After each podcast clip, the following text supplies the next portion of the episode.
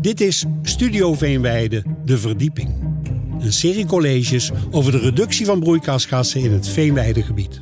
In het klimaatakkoord hebben we afgesproken dat de veenweiden gaan zorgen voor het verminderen van een jaarlijkse emissie van 1 megaton in 2030. Hoe gaan we dat doen? Wat weten we al en wat weten we nog niet?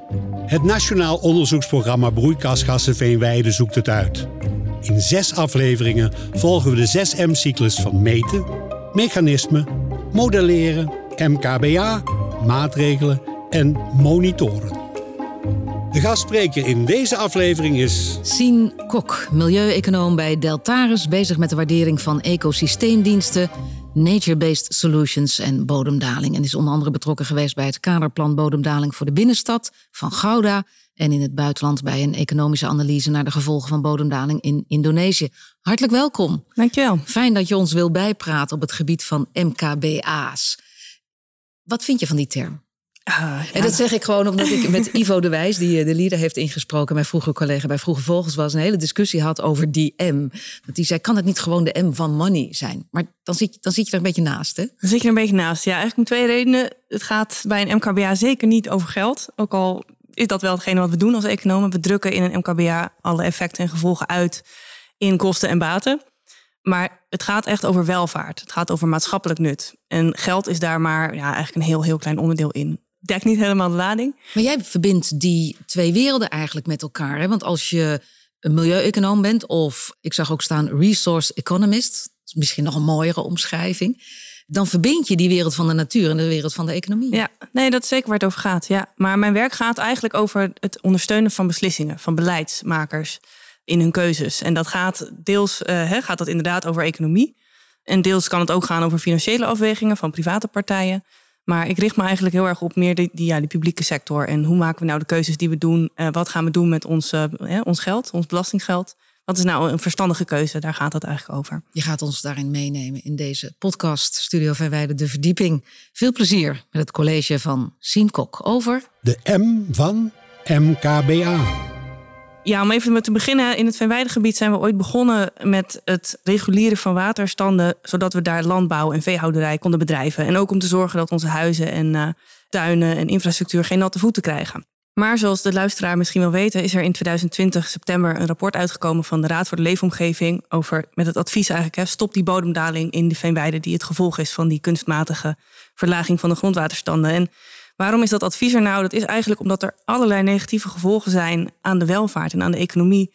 Dat komt eigenlijk door die bodemdaling. En dan hebben we het over allerlei dingen. Dus we hebben het over schade aan biodiversiteit, aan bodemkwaliteit, waterkwaliteit. We hebben het over dat het eigenlijk steeds moeilijker wordt om natuurgebieden die nabij liggen in stand te houden. Dus die verdrogen door het hoogteverschil en verstoord nutriëntenbalansen. Het wordt ook steeds duurder. Tegelijkertijd zien we dat, nou ja, ofwel we moeten steeds hogere kosten gaan maken om diezelfde niveau van waterveiligheidsbescherming te, te waarborgen. Ofwel we moeten kiezen voor een hoger, een hoger risico op overstroming, een hogere kans.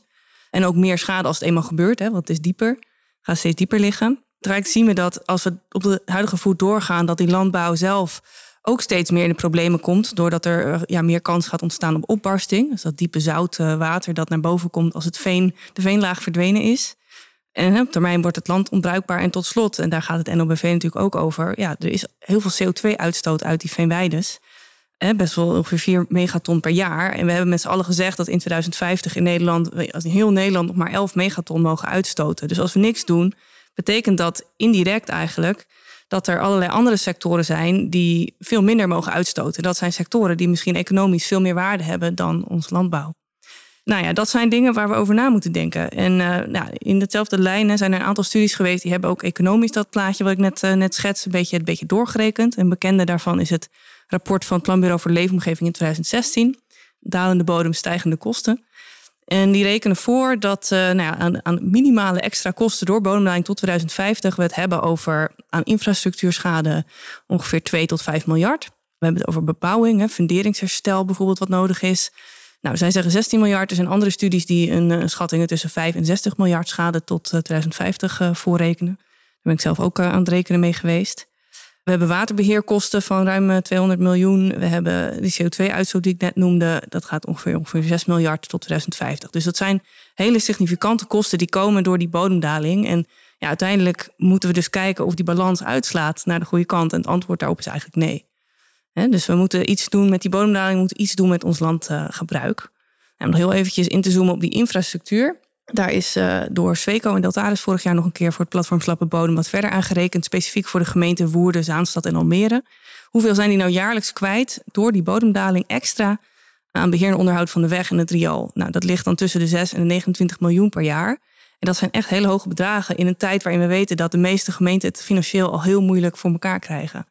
Dat betekent dus ook dat we op een gegeven moment daar minder goede wegen kunnen gaan waarborgen dan in het oosten van het land. Of in de, de, de meer hardere, stevige ondergrond van het land. Dus dan, ja, we krijgen die splitsing dan in, in kwaliteitsniveau. Dat, dat wil je niet.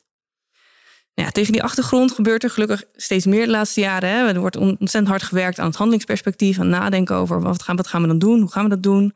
Nou, de luisteraars weten alle programma's uh, waar het over gaat. Hè. De NKB, eh, de NOBV. En de NOBV houdt zich dan ook bezig met hè, hoe kunnen we nou die bodemdaling gaan remmen? Hoe gaan we de CO2-reductie nou behalen? En dan kijken we heel erg naar, uh, nou ja, deels gewoon de kennisbasis op orde.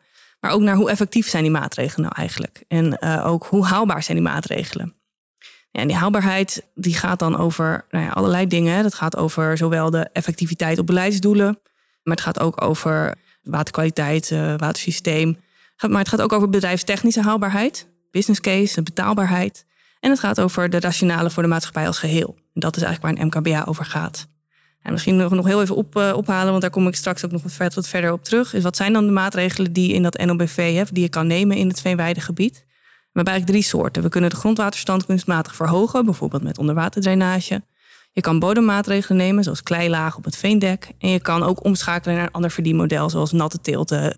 Die passen bij veel hogere grondwaterstanden, zoals list, doddo veenmos die MKBA, dus hè, eigenlijk die, die rationale voor de maatschappij als geheel. Hoe, waarom gaan we nou, hoe gaan we het voor elkaar krijgen en wat is dan een goede keuze in die maatregelen?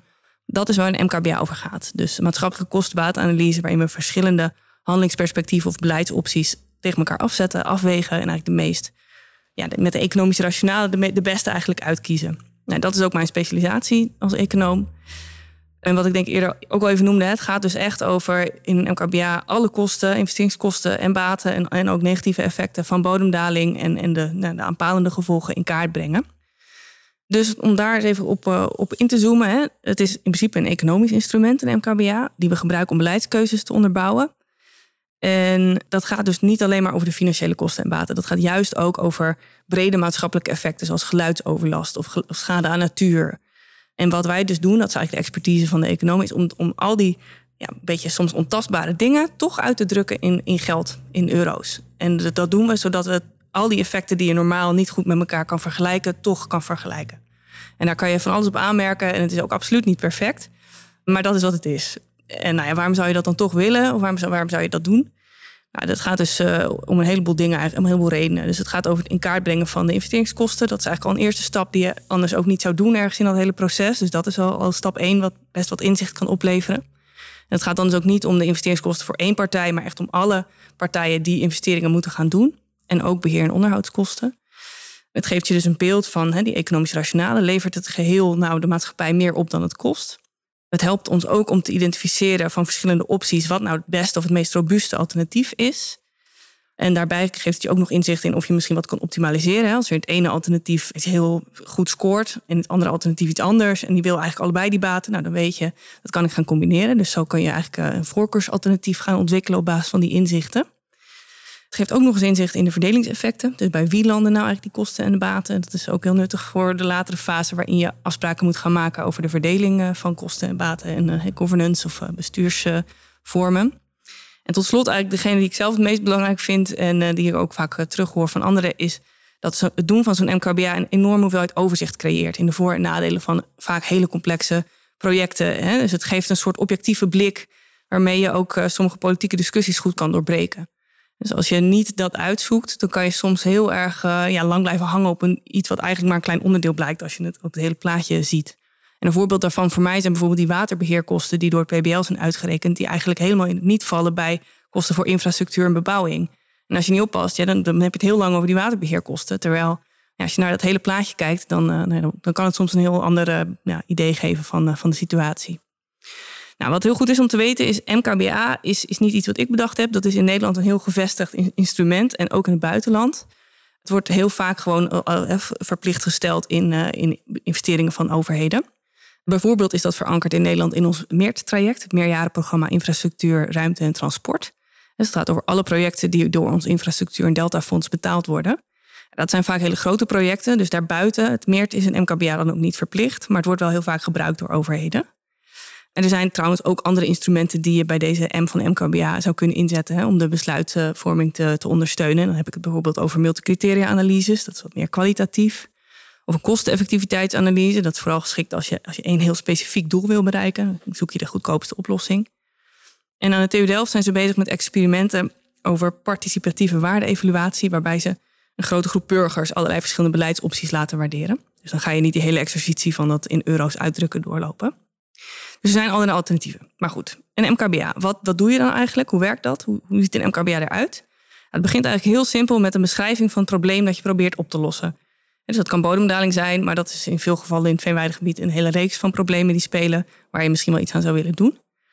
Nou, dan schrijven we het nul-alternatief of het business as usual. En dat gaat eigenlijk over hoe verwachten we nou dat de situatie zich ontwikkelt, dat probleem, zonder dat we iets doen. En dat gaat dan vaak over een periode van 20, 30, 40 jaar. Dus dat staat bol van de aannames, maar dat is nou eenmaal hoe het werkt. En die proberen we ook zoveel mogelijk kwantitatief te maken. Dus dat betekent echt doorrekenen. Oké, als we niks doen, dan is de schade hè, die we verwachten op al die posten sowieso hoog. Nou, dan gaan we kijken naar de alternatieven. Wat zouden we dan kunnen doen of willen doen? En vervolgens gaan we rekenen en kijken we, oké, wat voor effecten hebben die alternatieven nou? Hoeveel schade kunnen we daar eigenlijk mee voorkomen? Of hoeveel positieve baten kunnen we daarmee krijgen? Nou, dat doen we op basis van dosis-effectrelaties. Een beetje een moeilijk woord, maar dat is eigenlijk, hè, als ik één maatregel neem, hoeveel effect heeft dat dan? Dus uh, ja, maatregel I in hoeveelheid X leidt tot impact uh, Z. Niet te ingewikkeld maken, maar in principe zijn dat de soort relaties die we nodig hebben. En ook de prijzen die daarbij horen. Dus hoeveel kost dat dan? Hoeveel bespaart dat dan? Dus dat is een belangrijke basis, kennisbasis die we, die we nodig hebben. En tot slot ja, hebben we eigenlijk al die informatie en vergelijken we die effecten met elkaar. En dan krijgen we dat beeld van welk, welk maatregel, welk maatregelpakket komt nou het best uit de bus. Ja, MKBA is relatie tot bodemdaling. Hoeveel weten we daar nou eigenlijk van? Hè? Dus dit is echt iets wat in heel veel andere beleidsvelden heel erg gevestigd is. Maar in bodemdaling nou, is het gewoon nog een beetje nieuw. Nou, ik heb zelf vorig jaar een paper geschreven en gepubliceerd... waarin ik alle literatuur in de wereld zeg maar, heb geanalyseerd... over bodemdaling en economische waardering. En wat mij enorm opviel is dat er gewoon heel weinig studies naar zijn. Ik heb denk in totaal na een lange zoektocht 20 studies gevonden. In de afgelopen 50 jaar. En waar komen die studies van? Ja, die zijn eigenlijk vooral uh, studies gerelateerd aan diepe grondwaterwinning door drinkwater in Azië en Amerika. Dus dat zijn hele andere processen dan die we in Nederland hebben. En je ziet ook dat hè, dat zijn vaak hele losstaande studies. Dus die, die zijn ver uit elkaar, uh, niet gestructureerd. Dus er zijn ook helemaal geen richtlijnen, niet in Nederland, maar ook niet elders, over hoe zo'n MKBA nou op te stellen. En dat zien we in andere beleidsvelden, als bijvoorbeeld overstromingsgevaar, zijn, die, zijn enorme richtlijnen geschreven voor hoe zo'n MKBA op te stellen. Dus dat hebben we nog niet. En je ziet ook dat in de studies die er zijn, er vooral heel veel aandacht wordt besteed aan die directe effecten. Dus bijvoorbeeld hè, schade aan infrastructuur en aan overstromingen. Maar allerlei indirecte effecten, zoals verlies van landschapskwaliteit en natuur, verlies van, de cultuurhistorische waarde, dat zit er eigenlijk allemaal niet in. Ja, dat gebrek aan al die andere studies, dat maakt het heel moeilijk om nieuwe MKBA's voor een nieuw beleidsveld op te stellen. Want wat we doen in een MKBA, we kunnen niet al die relaties in één keer per project opstellen. Dus die lenen we heel vaak van andere studies. Uit Nederland of uit andere gebieden. Dus dan lenen we, oké, die studie heeft dat een keer uitgezocht. Nou, dan neem ik daar dat prijsje voor of dat getalletje. Nou, die zijn er dus heel vaak niet. Dus daardoor kost het ook enerzijds heel veel tijd. Of het zorgt ervoor dat de MKBA's die we maken voor bodemdaling gewoon onzekerder zijn dan die we gewend zijn misschien voor andere studies. En dat is eigenlijk meteen ook een van de conclusies van de deelexpeditie MKBA van het Nationaal Kennisprogramma Bodemdaling, die vorig jaar eh, heeft gelopen onder leiding van de Rijkswaterstaat en Acacia Water. Die hebben daarin eh, samen met een hele groep ja, geïnteresseerden en economen uit Nederland rondom bodemdaling ja, gesproken over de kennisbasis en de kennislacunes voor MKBA in het gebied van bodemdaling in Nederland. Eigenlijk was de conclusie dus vergelijkbaar. Hè? We hebben daar gewoon nog weinig kennis van. Er zijn nog weinig voorbeeldstudies en met name die dosis-effectrelaties en kentallen die we gebruiken voor de MKBA ontbreken vaak nog. Dus dat is een, een duidelijke nou ja, kennislacune waar we aan kunnen werken. En ook valt op hè, dat er eigenlijk al wat meer bekend is voor het landelijk gebied. Er zijn wat meer studies naar gedaan dan in het stedelijk gebied. Dat is persoonlijk mijn eigen specialisatie, is meer het stedelijk gebied. En daar ja, zien we gewoon dat uh, ja, er is gewoon nog heel weinig. Dus het is gewoon heel erg zoeken naar, uh, naar wat gaan we doen. Terwijl de kosten ja, vaak hoger zijn, omdat er gewoon meer fysieke assets zijn die, die stuk kunnen. Wat ook een hele belangrijke is, die wat mij betreft uit die deelexpeditie kwam, is de realisatie dat, het niet, hè, dat we niet een MKBA maken over bodemdaling. Het gaat altijd ook over andere dingen. Dus uiteindelijk is het gewoon een hele integrale afweging voor de landschapstransitie waar, het over moet gaan. En die bodemdaling als standalone uh, kunnen beschouwen in een MKBA. Ja, dat gezegd hebbende leek het mij leuk om nog even een paar conclusies van de MKBA Friese Veenweide te noemen. Die is in 2019 door Witteveen en Bos uitgevoerd. En de resultaten daarvan waren eigenlijk dat als we daar het huidige landbouwmodel zouden behouden, inclusief alle investeringen voor het watersysteem die dan nodig zouden zijn en schade aan infrastructuur en CO2-emissies, komt dat uit op een negatief saldo van 300 miljoen voor de komende decennia. Dat is gewoon iets wat de, ja, de maatschappij schade zou aanbrengen als we daar het huidige landbouwmodel behouden. Maar met een alternatieve inrichting van het gebied, eigenlijk allerlei smaken mogelijk. Hè, dus met onderwaterdrainage of nieuwe verdienmodellen voor natte teelten. Of juist helemaal inzet op natuur, komt dat juist 300 miljoen ongeveer in de plus. Dus uh, nou ja, daar was een hele duidelijke economische rationale voor landschapstransitie. Nou, dan wil ik nog even overschakelen naar meer de financiële business case, eh, financiële MKBA. Dat is iets wat heel gebruikelijk is. Hè. Elke ja, private partij of, uh, of boerenbedrijf zou een, uh, voor elke investering die ze doen zo'n zo rekensommetje maken. Van passen die kosten en de baten nou, nou komen die positief uit of niet? Dat is dus niet nieuw of ingewikkeld. Dat is gewoon ja, iets wat heel veel gebeurt. En dan gaat het, ja, zeker om innovatieve dingen, is, is dat kan heel lastig zijn. Want er zijn allerlei informatie nodig. Hè? Dus bijvoorbeeld, hoe effectief is een maatregel? Wat gaat, wat gaat het me opleveren? Hoeveel kost het precies? Dat is zeker bij innovaties vaak een hele grote range waar nou ja, dus ook heel veel risico in zit dat het een beetje tegenvalt. En het gaat daarbij trouwens ook helemaal niet alleen over euro's, maar ook bijvoorbeeld hoeveel tijd gaat het onderhoud en beheer me kosten. Nou ja, dat zijn dus allerlei aspecten die zo'n boer nodig heeft om een goede financiële kostenbatenplaatje te maken. En als er heel veel onzekerheden zijn, dan komt het heel gauw slecht uit. Nou, daar is ook onderzoek naar gedaan, onder andere in het NOBV. En een van de resultaten is ja, dat het heel moeilijk is om generieke conclusies te trekken voor het hele veenweidegebied. Omdat al die omstandigheden kunnen per regio, per bedrijf, of soms zelfs per perceel verschillen. Die dan invloed hebben op, op dat financiële kostenbatenplaatje. in het NOBV is er een financiële haalbaarheidsstudie gedaan voor melkveebedrijven. Dus dat is een van de soorten sectoren die we hebben in het veenweidegebied. En ja, daarin is een van de dingen die opvalt, is dat heel veel melkveebedrijven op dit moment heel weinig financiële ruimte hebben om eventuele risico's van zo'n transitie op te vangen. Dus dat betekent dat er voor hen, hoe groter die onzekerheid is, hoe kleiner eigenlijk de kans dat ze dat gaan doen. Want ze hebben gewoon niet de ruimte om, uh, om dat risico te lopen. Dus dat is iets wat goed is om in het achterhoofd te houden. Nou, er zijn allerlei factoren die ik net al even noemde. Dus het gaat over effectiviteit, de maat van arbeid, kosten voor aanleg, beheer en onderhoud, maar ook de impact van de maatregelen op de gewasopbrengsten, oogstbaarheid, diergezondheid. Een enorme lijst van dingen waar we dan uh, ja, meer kennis van nodig hebben om die business case eigenlijk rond te krijgen. Nou, een paar dingen die uh, uit die studie van het NOBV kwamen, was dat in veel gevallen het ophogen van grondwaterstanden tot ongeveer 40 centimeter, met bijvoorbeeld zo'n onderwaterdrainage, dat dat bedrijfskundig nog wel haalbaar lijkt. Dus dat is op zich eh, positief. Maar dat we eigenlijk over bijvoorbeeld die bodemmaatregelen en ook over natte teelten nog, nog eigenlijk niet genoeg weten om te kunnen zeggen dat het werkt. En met name die natte teelten, ja, dat is nu nog heel veel pilots worden er gedaan. Er zijn heel veel vragen nog bijvoorbeeld over de grootte van de afzetmarkt en de verdienmodellen die daarbij horen. En dan is het vooral een zoektocht naar hele hoogwaardige toepassingen die zoveel mogelijk opleveren. Dus als voorbeeld bij uh, listdodden. En daar wordt nu gekeken naar, dat is geschikt als isolatiemateriaal. Dus dat is een mooie toepassing. Maar heel waarschijnlijk is het eigenlijk nog duurder om te maken dan andere gewassen die dat goedkoper kunnen. Dus eigenlijk is dat al niet zo geschikt. Dus dan zoeken we toch, moeten we toch doorzoeken naar een hogere, hoogwaardiger toepassing met ook nog eens een grote markt, liefst met een stabiele prijs. Dus we zijn daar nog, uh, nog niet uh, voordat je zeg maar echt op grote schaal het hele landschap uh, ja, overkrijgt naar een andere teelt los van die bedrijfstechnische aspecten, maar nu, spreek ik een beetje buiten mijn uh, boekje om, is dat natuurlijk ja, goed om te realiseren dat een overstap van een melkveebedrijf naar een natte teelt een enorme overgang is in bedrijfsvoering. Dat is een heel ander soort bedrijf met andere kennis uh, en hele flinke investeringskosten met dus ook hoge risico's. En dat is nogal wat voor een boer of boerin die al lang meegaat. Dus misschien pas voor de volgende generatie. Nou, dan wil ik als afsluiting nog heel even inzoomen op die broeikasgassen. Die hebben we nu vooral eigenlijk nog even genoemd als, uh, nou, probleem en als, uh, als, overheidsdoelstelling. Van we moeten daar nou eenmaal uh, mee aan de slag. Maar je kan er ook vanuit het perspectief van nou, je kansen naar kijken. En verdienmodellen. Want wereldwijd wordt er met ontzettend veel interesse gekeken naar, naar de groei van de, dat noemen we dan de vrijwillige carbon market. Dus dat zijn bijvoorbeeld als je je vlucht compenseert, dan doe je dat vrijwillig en dan betaal je wat extra's voor CO2. Nou, dat is enorm aan het groeien. En de verwachting is dat het nog verder gaat doorgroeien.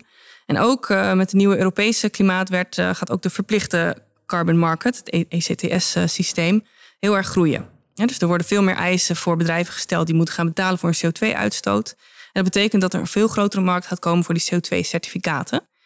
Dus als je zelf vermindert of vastlegt, daar geld voor kan krijgen. En de prognose is dat de prijzen van die ton CO2 enorm omhoog zullen gaan de komende tijd. Nou, op de vrijwillige markt lag dat de afgelopen jaar nog een beetje laag, tussen anderhalf en 4 dollar per ton. Maar de verwachting is dat het heel flink gaat stijgen, tussen de 10 en de 100 dollar per ton. Dus dan wordt het uh, heel interessant. In het Europese systeem is het nu al best hoog, is ongeveer 50 euro per ton.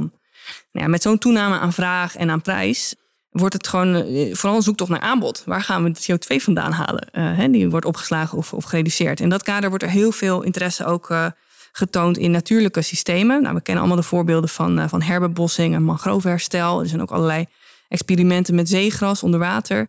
Maar het is goed om te weten dat in veenweidegebieden, veengebieden, in zowel tropische als noordelijke regio's bij ons, wereldwijd de belangrijkste bron zijn voor CO2-uitstoot uit landgebruik. Meer nog dan uit het regenwoud, zoals het kappen van regenwoud. Er is ontzettend veel CO2 in opgeslagen. Ja, en dat zijn dus ook hele interessante gebieden om CO2-uitstoot terug te dringen of met vernatting zelfs extra in op te slaan. En nou, de initiatieven als bijvoorbeeld Valuta voor Veen in Friesland zijn daar al mee bezig. Dus die berekenen dan hoeveel CO2-opslag uit maatregelen precies komen of hoeveel uitstoot ze voorkomen. En gaan dat vervolgens uh, vastleggen en verkopen via Stichting Nationale Koolstofbank. En dat is gewoon, dat zou wel eens een heel aantrekkelijk nieuw verdienmodel kunnen vormen. En in het buitenland, in Duitsland, wordt er ook al aan gewerkt, zijn al wat langer mee bezig. En wat er echt heel erg nodig is voor dat soort initiatieven om goed te kunnen werken en zo'n markt eigenlijk om te kunnen ontwikkelen, ja, is die kennis over die metingen. Die moeten heel, heel stabiel zijn en heel erg goed gecheckt worden, want die certificaten moeten loskomen. Nou, en dan hebben we het dus over goede metingen van hoeveel uitstoot is er nu uit de bodem, hoeveel koolstof zit er eigenlijk in, hoe effectief zijn de maatregelen die je kan nemen. En laat dat nou precies zijn waar het NOBV zich ook mee bezighoudt. Dus dat was hartstikke mooi. En dat was eigenlijk mijn uh, verhaal. Sien Kok, een verhaal wat omlijst werd door het aan- en afrijden van tractoren hier over het R van de KTC Zegveld. je zat zo in je verhaal dat je het volgens mij niet gehoord Ik zag het uit mijn ooghoek en ik hoorde het ook. Heel mooi om dat eigenlijk midden in het praktijk te zetten. Mag ik nog even een soort van conclusie trekken? Want ik hoor jou zeggen, MKBA's zijn ontzettend belangrijk, ook voor de discussie die je met elkaar, de verschillende stekels met elkaar voert om uiteindelijk bepaalde beslissingen te nemen. Het zwengelt die discussie ook heel goed aan het eh, zorgt dat alle kanten worden belicht. Aan de andere kant zeg je ook, er is eigenlijk nog te weinig informatie om in sommige in, MKBA's te stoppen uh, als het gaat om bodemdaling en uh, CO2. Ik zie je nu wat aarzelend kijken. Dus mijn, mijn vraag was: A, is dat, is dat een juiste conclusie? En B, welke rol hebben die MKBA's dan nu in, in dit eh, CO2-dossier? En welke rol zouden ze moeten krijgen? Op A, zeg maar, hè, dus de vraag: uh, hebben we nou al genoeg informatie om die MKBA's goed te kunnen maken? En welke rol spelen ze nou eigenlijk? Ja, dat is iets waar we als economen ons uh, altijd ook flink de degens over kunnen kruisen. Ik denk eigenlijk dat een MKBA helemaal niet zo ontzettend hoge zekerheidsmarge nodig heeft, omdat ik de belangrijkste rol vind het brengen van structuur in zo'n maatschappelijke discussie. En dat wordt misschien een ander verhaal als het gaat over enorme overheidsbedragen die in hele grote infrastructuurprojecten gaan. Maar in dit soort geval, die veenwijde transitielandschappen, gaat het vaak over ja, een heleboel partijen die kosten moeten gaan dragen. Dus je moet toch samen zeg maar, een bepaalde richting opgaan. En dan denk ik, ja, kom je met zeg maar, een orde van grootte, een beetje een idee, ook al een heel eind. En hoef je helemaal niet tot op de komma precies eh, te weten hoe het precies zit. Nou goed, dat gezegd hebben, dan moet je natuurlijk wel ja, voldoende zeker zijn van je uitkomsten. Dat het niet helemaal om kan slaan. Dus het moet wel robuust zijn. op dit moment zijn het, als ik de MKBA's, uh, die, ik dan ook even noemde, heb gezien. En waar ik mezelf mee bezig heb gehouden, zijn ze echt wel, zit er grote verschillen in. En dat, dat zie je ook wel eens, hè, dat het echt, echt op de miljoen misschien uh, uitkomt. En dan net, dat is niet zo robuust. Maar dat is in, in deze gevallen, bijvoorbeeld in Friesland, was dat zeker niet zo. En dan durf je echt gewoon met voldoende zekerheid te zeggen dat zelfs als je er 50 miljoen naast zit, is het nog steeds dat het beste alternatief. Zou het dan niet goed zijn om zo'n MKBA gewoon verplicht te stellen? Nou, ik ben daar natuurlijk groot voorstander van. maar het is ook goed om te weten dat het, ja, dat, zijn, dat kunnen best dure studies zijn. Hè? Dus dat, dat is iets waar je ook een beetje afhankelijk van uh, hoe groot zo'n gebiedsproces is en uh, wie er maar bezig is, ja, ja, of je dat moet doen of niet. Durf ik niet te zeggen. Maar ik denk wel uh, ja, dat het heel aardig zou zijn om op zijn minst zeg maar, een soort snelle slag studie te doen. Hè. Dus daar zijn ook wel gradaties in en hoe ver je daarin gaat. Ja, ik, ik ben daar groot voorstander van. Volgens mij als ik je nog een paar vragen ga stellen... wat helemaal niet de bedoeling is in deze verdieping... maar eh, dan kun jij hier nog enthousiast uren over ongetwijfeld, vertellen. Ja. Ongetwijfeld. Het was me groot genoegen. Sien Kok, dank je wel voor je college over MKBA's. Wil je meer weten en ook het veld in? Luister dan naar de serie Studio Veenweide met veldreportages en studiogasten. In aflevering 4, die dus ook over MKBA's gaat, ontvangen wij Gertjan van den Borren. En gaan we op stap met boeren- en waterschapsbestuurder Bert de Groot en met weidevogel- en slootkantkenner Dick Melman. En natuurlijk kan ik je ook al die andere colleges, de andere M's in deze verdiepingsserie van harte aanbevelen. Dank voor het luisteren. Till next time.